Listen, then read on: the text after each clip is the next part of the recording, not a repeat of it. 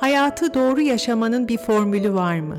Tüm büyük sorular gibi bu da cevaplaması zor bir soru. Hayatın bir kullanım kılavuzu yok çünkü. Doğru hayat nedir? Mutlak bir tanımı yok. Ama hayatı yanlış yaşamaktan kendimizi korumanın yolları olabilir. Bunlardan biri yanlış düşünceleri bulmak, düşünce hatalarını bulmak. Merhaba, ben Ahenk. Her bölümde psikoloji, edebiyat, felsefenin rehberliğinde insan olmanın anlamını, hayatın anlamını ve mucizevi beynimizi keşfe çıkacağımız Mutlu Beyin podcast'ine hoş geldiniz.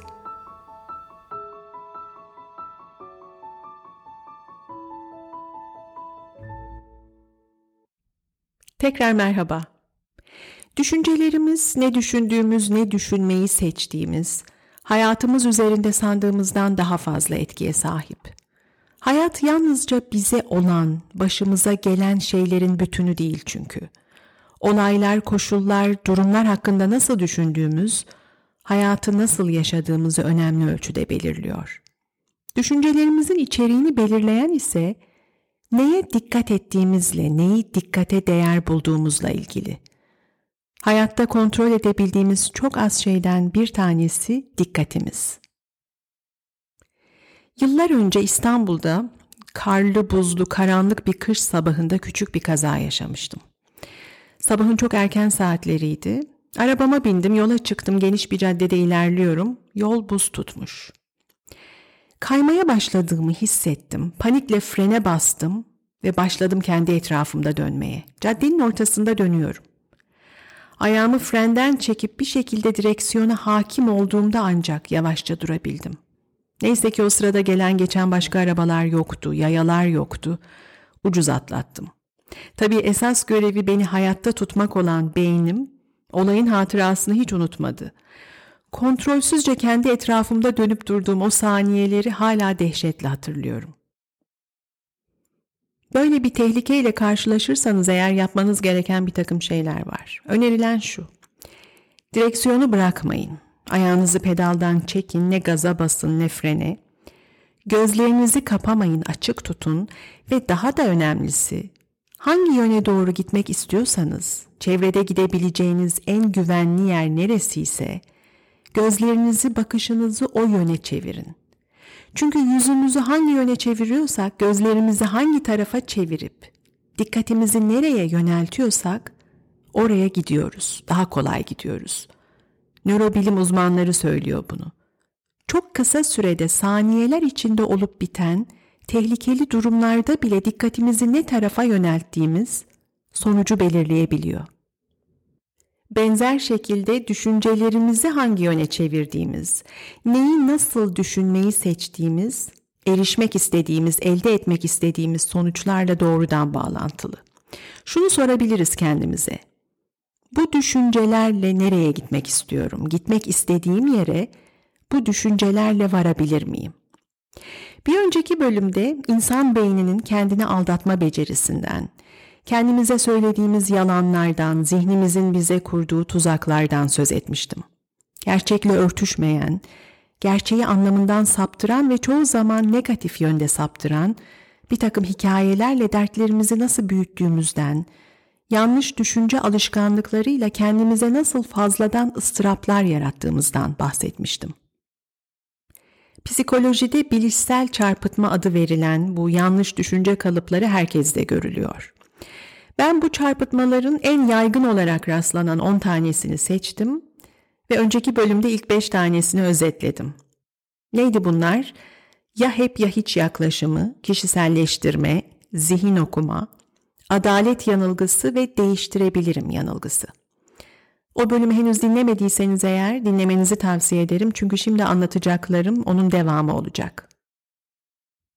Geçen bölümde son olarak anlattığım düşünce hatası değiştirebilirim yanılgısıydı. En basit tanımıyla başkalarını değiştirebileceğimize inanmaktı bu. Bilişsel çarpıtmaların tamamı birer yanılgı zaten. Olgulara ve gerçeklere dayanmadan yaptığımız bir takım tahminler bunlar. Çeşitli sebeplerle zihnimizde kurduğumuz yanlış bağlantıların sonuçları. Kendi kendimize ürettiğimiz düşünceleri gerçeğin ispatı zannediyoruz. İnsan beyninin zaaflarından biri bu. Düşünüyorum, öyleyse gerçek olmalı. Buna inanmaya meyilliyiz. Bunun bir de hissediyorum, öyleyse gerçek olmalı türü var. Psikolojide bu düşünce hatasına duygusal akıl yürütme adı veriliyor. Evet, 10 bilişsel çarpıtmanın altıncısıyla devam ediyoruz. Duygusal akıl yürütme. Şimdi bir cümle söyleyeceğim. Bu cümleyi çoğumuz hayatımızda çok defa tekrarlamışızdır. Yüksek sesle veya içimizden başkalarından da işitmişizdir. Tanıdık bir ifade bu. Cümle şu. İçimde kötü bir his var. Bir düşünün tam olarak ne demek bu? İçimde kötü bir his var dediğimizde aslında ne söylemiş oluyoruz? İçimde kötü bir his var demek, kötü bir şey olacağını seziyorum, inanıyorum hatta biliyorum bunu demek. Endişe ve korku yaratan bir düşünceden yola çıkarak bir öngörüde bulunmak ve bunu yaparken düşüncelerin doğruluğunu sorgulamadan o düşüncelerin tetiklediği duyguyu gerçeğin işareti olarak kabullenmek. Ne berbat bir duygudur değil mi? İçimde kötü bir his var duygusu. Yalnız şu önemli ayrımı yapmak gerekli. Bir tehlikeyi sezmekle kaygılanmak, endişelenmek, kuruntu yapmak arasında fark var. Sezgi dediğimiz şey, bazen altıncı his diye isimlendirilen şey, bilinçli olarak doğrudan tecrübe ettiğimiz somut verilere dayanarak değil, bilinç dışı bir kavrayışla bilmek demek. Mesela ıssız bir otoparkta yürürken takip edildiğimizi hissedebiliriz. Hiç ayak sesi duymadan, arkamızdan geleni görmeden varlığını sezgi yoluyla fark edebiliriz. Bilimsel olarak şöyle açıklanan bir durum bu. Bir şeyi işitmiyor, görmüyor, hatta kokusunu almıyor olmamız işitmediğimiz, görmediğimiz, kokusunu duymadığımız anlamına gelmiyor. Bilinçsiz olarak algıladığımız duyular var. Otopark örneğinde olduğu gibi biri bizi takip ediyorsa, adımlarından çıkan çok düşük sesleri, sese bağlı titreşimleri bilincimizde algılayamıyoruz ama bilinç altında fark ediyoruz. Hatta belki kokusunu duyuyoruz o kişinin. Feromon denilen hormonlar var. Çeşitli durumlar karşısında hayvanların ve insanların da tabii salgıladığı vücut dışı hormonlar bunlar. Bu kimyasallar havada yayılabiliyor ve farkına bile varmadan algılayabiliyoruz bunu. Bu duruma duyusal sızıntı deniyor. Beynimiz bilinçaltına sızan bilgiyi alıp işliyor ve bizi korumak üzere içgüdüsel olarak korku hissini tetikliyor. Böyle bir durumdayken içimde kötü bir his var demiyoruz. Tehlikeye karşı sezgi doğrudan hemen o anda içinde bulunduğumuz bir tehdide karşı uyarıyor bizi çünkü. Sezmekle kaygılanmak arasındaki en önemli fark bu. Sezgi çoğu zaman hemen içinde bulunduğumuz tehlikeyle ilgili. Kaygı ise gelecekle, geleceğin zihnimizdeki kurgusu, hayali, felaket senaryosuyla ilgili. Bu yüzden bir tehlike sezdiğimizde hemen harekete geçiyoruz. Kendimizi korumak için hemen bir şey yapıyoruz. Kaygı, endişe gibi duygular ise belirsizlikle, bilinmezle baş etmeye uğraştığı için bir eylem üretmiyor. Kaygının, endişenin ürettiği sonuç vermeyen duygusal ıstırap. Kısacası duygusal akıl yürütme denilen bilişsel çarpıtmada zihnimizde bir takım endişeli düşünceler üretip bir durumun gerçekliğini o durum hakkında hissettiğimiz duyguyla tanımlamış oluyoruz. Laboratuvar tahlillerim gecikti, kesin kötü bir şey çıktı. Kaç saat oldu mesajıma hala cevap yazmadı, biliyorum ayrılacağız. Çok stresliyim, çok korkuyorum, sınav kesin çok kötü geçecek. Duygusal akıl yürütmelerde bazen de düşünceleri, düşündüğümüz şeyi bir duygu olarak tanımlama hatasına düşüyoruz. Mesela bugün çok çirkin hissediyorum ya da çok şişman hissediyorum. Ne demek bu? Şişmanlık bir duygu değil.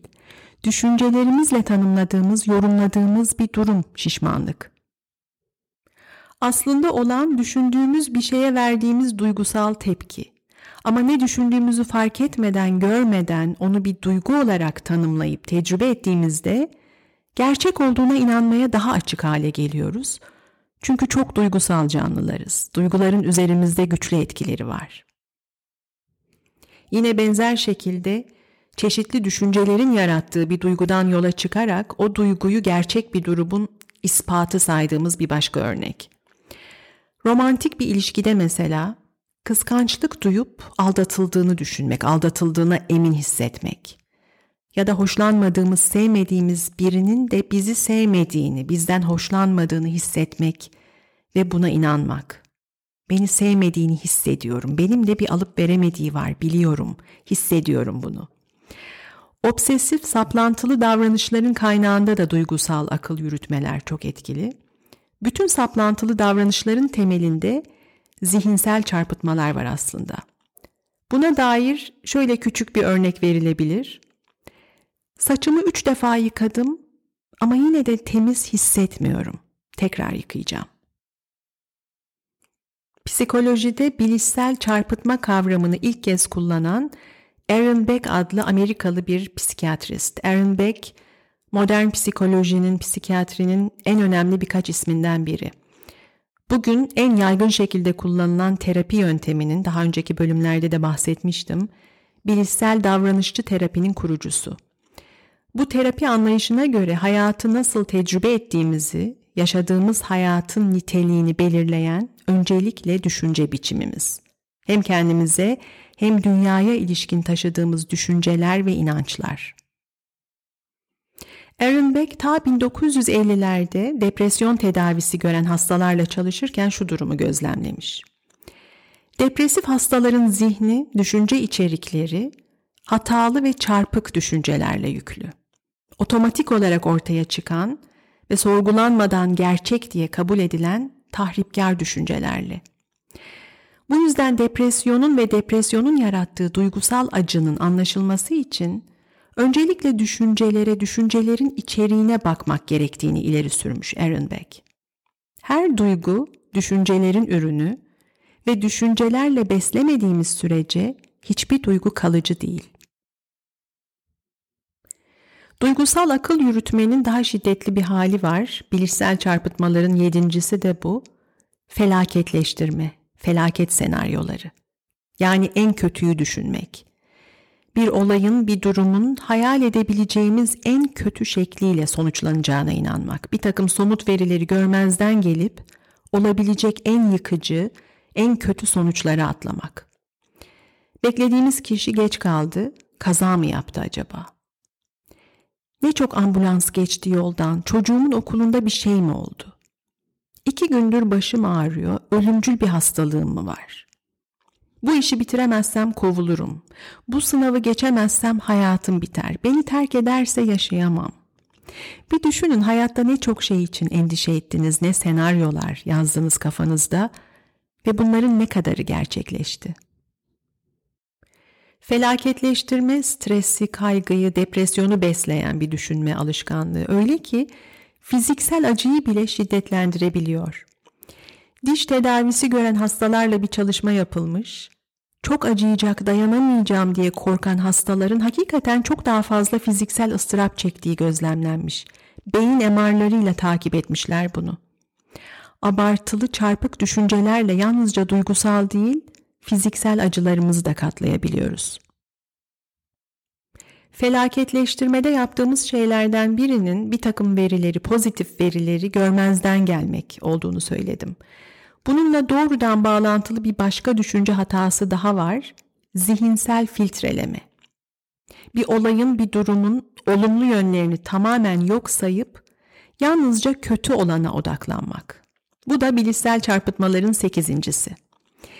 Zihinsel filtrelemede iyi ve olumlu olanı filtreleyen, iyiyi geçirmeyen bir gözlükle bakıyoruz hayata. Bilincimize takılan her şey kötü ve olumsuz. Özellikle başkalarından gelen eleştiriler karşısında sıklıkla düşünen bir tuzakmış bu. Bir konuda eleştirildiğimizde işimiz, performansımız başkaları tarafından değerlendirildiğinde iyi sözleri, olumlu cümleleri hatta övgüleri duymazdan gelip yalnızca negatif olanları hatırlamaya meyilliyiz. Ve tabii bunu yaptığımızda kendimizi küçümsemeye, kendimizi değersiz görmeye başlıyoruz. Dikkat ederseniz bilişsel çarpıtmaların hemen hepsinin temelinde yanlış genellemeler bulunuyor. Aslında genelleme dediğimiz şey her zaman içinde bir parça yanlış bulunduran bir kavram. Genellemek benzerlikler içeren ama aynı olmayan durumlara aynı şekilde tepki verme yatkınlığı. Hiç durmadan genellemeler yapıyoruz çünkü beynimiz yeni tecrübeleri anlamlandırabilmek için eski tecrübelerden faydalanmak zorunda. Genelleme yaptığımızda önceki tecrübelerimizden öğrendiklerimizi, eski bilgilerimizi yeni durumlara, yeni tecrübelere taşımış oluyoruz. Genellemeler üzerinden öğreniyoruz. Beynin öğrenme sürecinde duygular çok önemli. Bir tecrübeye eşlik eden duygu ne kadar şiddetliyse o tecrübenin öğrettikleri zihnimizde o kadar kalıcı oluyor. Bu durum özellikle negatif tecrübeler için geçerli. Podcast'in ikinci bölümünü dinlediyseniz hatırlayacaksınız. Olumsuzluk ön yargısı denilen bir olgudan söz etmiştim. İnsan beyni kötü ve negatif olanı görmeye, hatırlamaya meyilli. Negatif duygular yaratmış olan eski bir tecrübe, gelecekte karşılaşacağımız tüm benzer durumları, farklılıkları, nüansları yok sayıp yine aynı kötü şey olacak ön yargısıyla görüp yorumlamamıza neden olabiliyor. Diyelim bir iş görüşmesi kötü geçti, reddedildiniz, işe alınmadınız. Bu tecrübenin yarattığı duyguyla ben hiçbir zaman iş bulamayacağım, işsiz kalacağım diye genel ve kesin bir sonuca varmak mesela. Zihinsel çarpıtmaların dokuzuncusu da bu. Aşırı genellemeler. Yalnızca başımıza gelen olayları değil başka insanları da genellemeye yatkınız. Başkalarına yönelik ön yargılarımız hatta ayrımcı düşüncelerimiz bir refleks gibi otomatik olarak zihnimizde beliren aşırı genellemelerden kaynaklanıyor. Herkes çok saygısız, herkes çok cahil, herkes birbirinin kuyusunu kazmakla meşgul. Bu ülke hiç kimsenin umrunda değil. Gerçekten öyle mi? Bir durumun, bir niteliğin herkesi kapsaması mümkün mü? Herkes diye suçladığımızda kastettiğimiz çoğu zaman bize benzemeyen herkes tabii. Aşırı genellemeler sıradan gündelik olaylarda bile duygularımızı gereğinden fazla şiddetlendirebiliyor. Sıra ilerlemiyor bir türlü. Herkes çok yavaş. Bütün kırmızı ışıklar bana denk geldi. Bugün her işim ters gitti. Hiçbir iş bitmedi. Her şey yarım kaldı. Her şey berbat oldu. İçinde her şey, hiçbir şey, her zaman, hiçbir zaman, hep, asla gibi tanımlamalar geçen düşüncelere özellikle dikkat etmekte fayda var. Düşündüğümüz şeye inanıyoruz çünkü. Hayatında bazı şeylerin değil, her işinin ters gittiğine inanan biri nasıl hisseder, nasıl bir hayat yaşar, nasıl biri olur? Aşırı genellemelerle bağlantılı olarak zihnimizin kurduğu bir başka tuzak etiketlemek. Son olarak bahsetmek istediğim bilişsel çarpıtma bu. Aşırı genellemenin daha ileri, daha aşırı hali. Hem kendimize yönelik yaptığımız bir şey bu hem başkalarına. Tek bir davranıştan yola çıkarak ya da zaman zaman tekrarlanan bir davranış üzerinden kişinin şahsiyetini bir sıfata hapsedip bir etiket gibi o sıfatı üzerine yapıştırmak. Etiketlemek denilen bu. Ben çok sakarım. Böyle şeyleri beceremem, çok beceriksizim. Nasıl yaptım bu hatayı? Çok aptalım. Ya da çok düşüncesizsin, yine geç kaldın, saygısızsın gibi. Bir başka örnek ki bence etiketlemenin en fena örneklerinden biri, çocukları hakkında yaftalayıcı ifadelerle konuşan anne babalar. Siz de rastlamışsınızdır. Beni her defasında acı bir hayrete düşürür. Çocuğu hakkında hatta çocuğun önünde ondan aptal, tembel, bizim şaşkın diye bahsedenler. Özellikle yakın ilişkilerimizde tartışırken, kavga ederken, duygusallaştığımızda, duygusal tepkilerimiz şiddetlendiğinde daha sık düştüğümüz bir hataymış etiketleme. Çok kabasın, bencilsin, Hiç romantik değilsin. Hiçbir zaman umurunda değilim senin. Umursamazsın. İşin kötüsü bunu yaptığımızda kendimize çözümlemesi çok daha zor bir durum yaratmış oluyoruz ilişkide. Çünkü bir davranışın yarattığı bir problem belki çözülebilir. Ama sorun karşımızdaki kişinin bütün şahsiyeti ise onu nasıl çözeceğiz? Bir davranıştan yola çıkarak bir insanın bütün kişiliğini bir sıfata indirgeyip etiketlediğimizde ortada aşılması çok zor bir engel var demektir. Mesela eşinizin, sevgilinizin bir davranışını kaba ya da düşüncesiz bulduğunuzda o davranış üzerinden konuşup tartışıp bir çözüm bulmak mümkün olabilir. Ama o insanı bütün şahsiyetiyle kaba veya düşüncesiz diye tanımladığınız zaman bir çıkış yolu bulmak çok daha zor. Bilişsel çarpıtmaların başlıca ortak özelliği hayatı fazladan zorlaştırmaları. Gerçeklerle ilişkimizi zedeleyen düşünme alışkanlıkları bunlar. Hayatın kontrol edemediğimiz ve hiçbir zaman kontrol edemeyeceğimiz gerçekleriyle bizi kavgaya tutuşturan, bize zaman kaybettiren, zihinsel ve duygusal enerjimizi tüketen, bizi kısıtlayan, dünyamızı küçülten düşünce hataları. Hayatı daha akıllı ve iyi yaşamanın, daha mutlu bir beyin yaratmanın ilk adımı bu düşünce hatalarını mümkün olduğunca azaltmak. Podcast'in 3. bölümünde Hayatımızın Hikayesi isimli bölümde bir egzersiz önermiştim. Düşüncelerimizi bulmak, sorgulamak ve gerekirse değiştirmek için yazarak uygulayabileceğimiz bir egzersizdi bu. Bilişsel çarpıtmaları yakalamak için de aynı şeyi yapabiliriz. Yazmak, yazarak düşünmek, günlük tutmak terapinin sıklıkla kullandığı bir yöntem. Yalnız şunu belirtmek istiyorum. Kendimi bildim bileli elimin altında bir defter bir günlük oldu. Hep yazdım yazdım ve şunu tecrübe ettim. Nasıl ki düşündüğümüz her şeye inandığımızda, uzaktan bakıp sorgulamadığımızda, kendimizi anlamak, duygularımızı anlamak zorlaşıyorsa, düşüncelerimizi sorgulamadığımızda nasıl kendi hikayelerimizin, sübjektif yorumlarımızın içinde kayboluyorsak, yazdıklarımıza durup belli bir mesafeden bakmadığımızda da aynı tehlikeyle karşılaşıyoruz. Ne kadar mutsuz, şanssız, güçsüz, mağdur olduğumuza bizi daha derinden inandıran, bizi kısıtlayan yanlış hikayelere daha da ikna olduğumuz faydasız bir yer haline gelebilir günlük. Bu yüzden esas mesele yalnızca yazmak, içini dökmek değil, yazdıklarına dolayısıyla düşündüklerine bir amaçla, yeni bir bilinçle bakabilmeyi öğrenmek. Yalnızca yazarken değil düşünürken, hayatı yaşarken de kafamızın içindeki sesi dinleyip yapabileceğimiz şeyler var. Bunun bir yolu iç sesimizle, kafamızın içinde o hiç durmadan konuşan, tasalanan, felaket senaryoları yazan, suçlayan, yargılayan o sesle diyaloğa girmek. Ona sorular sormak. Bize fayda sağlayacak akıllı cevaplara ulaşmanın ilk adımı doğru soruları sormak çünkü. En basiti ve en önemlisi gerçeklerle düşünceleri ayırt etmek. Bundan daha önce de söz etmiştim. Bu gerçek mi diye sormak. Bu bir düşünce mi, benim yorumum mu?